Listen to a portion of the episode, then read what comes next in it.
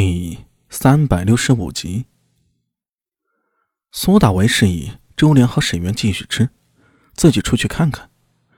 院子里的雪已积得有鞋面深了，白茫茫一片，在夜色中微微发光。走近那些，听到有人在拍门，再次喊道：“是苏大为家吗？”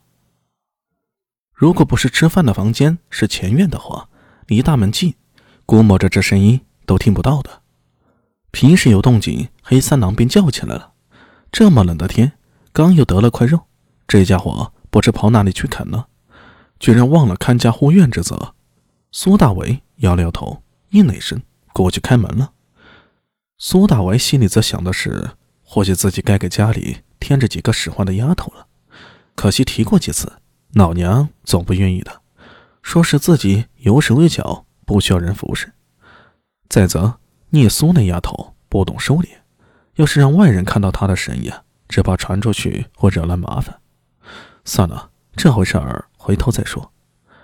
拉开大门，只见一个青衣汉子，双手捧在怀里，缩手缩脚的，似是很怕冷。见到门后的苏大为，汉子愣了一下，接着眼睛一亮，笑道：“ 苏帅，你是……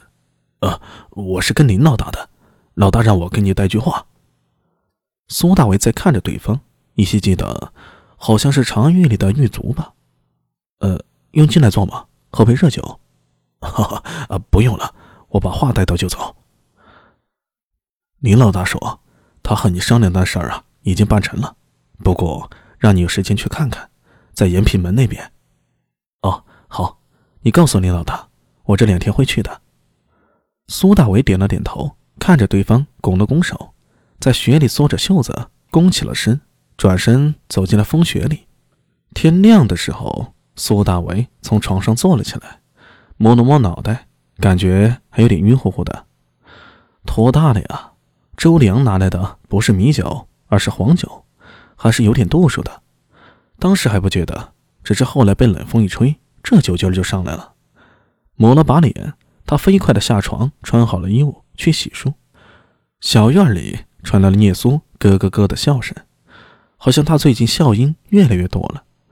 每次听到妹妹的笑声呢，苏大伟心里莫名的安宁。嗯，阿明。同样是睡眼惺忪的周良从隔壁走了过来，肩膀上还搭着毛巾，手里拿着类似牙刷的朱棕刷子，这东西也是苏大伟鼓捣出来的。穿越以后啊，最让苏大为难受的莫过于衣食住行相关的那些细节了。比如这个时代的普通人家，早上刷牙是拿柳枝蘸点井水，在嘴里来回刮几下、咬几下就算完事儿了。家里条件好一点的，或许还会沾点盐末，用手指慢慢擦。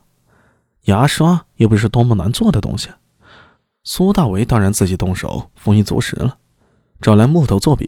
弄了些猪鬃毛，一个唐代版的牙刷便弄了出来。开始，柳娘子和周良他们对苏大为这份执着不以为然。可是试过苏大为制的牙刷之后，立刻体会到这不起眼的小东西的好处了。现在不光是柳娘子，就连周良、聂苏，还刚住进来的沈源，也培养了用牙刷刷牙的习惯。私底下，苏大为也想过，这牙刷能不能当做一门生意去推广呢？不过想想这东西啊，没什么技术含量，一推出去，一推出去，马上就会被人仿制，才打消了这念头。一边用朱棕牙刷蘸了新盐，在嘴里仔细刷着，一边看到聂苏追逐黑三郎，在小院里打闹着。昨夜的雪还没化去，聂苏跑动起来，带起一片片雪泥，很快就把裙角沾满了泥子。小苏，别乱跑。柳娘子擦了擦双手，从厨间里走了出来，看到聂苏欢闹的样子，忍不住喊道：“你这妮子咋忒不听话了？说了让你别乱跑，你还乱跑！”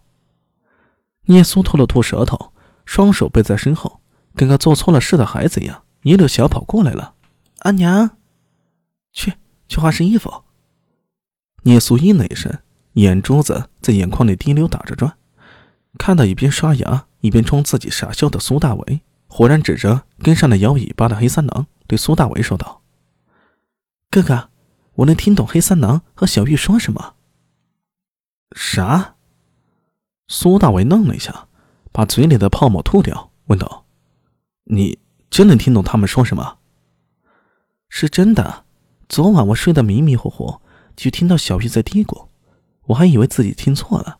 刚才跟黑三郎玩耍，我也能听懂他说什么。”懂兽语了。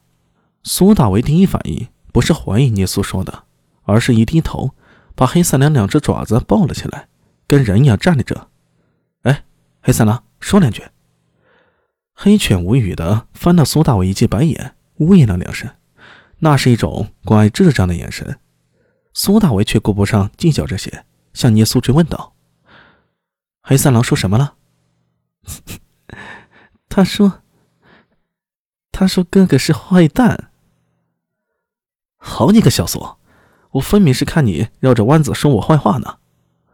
苏大伟把手里的黑三郎抛开，上去一把按住了聂苏的脑袋，在他一片求饶声里啊，直到把聂苏的发鬓揉乱才罢休。然后苏大伟就被柳娘子臭骂了一顿。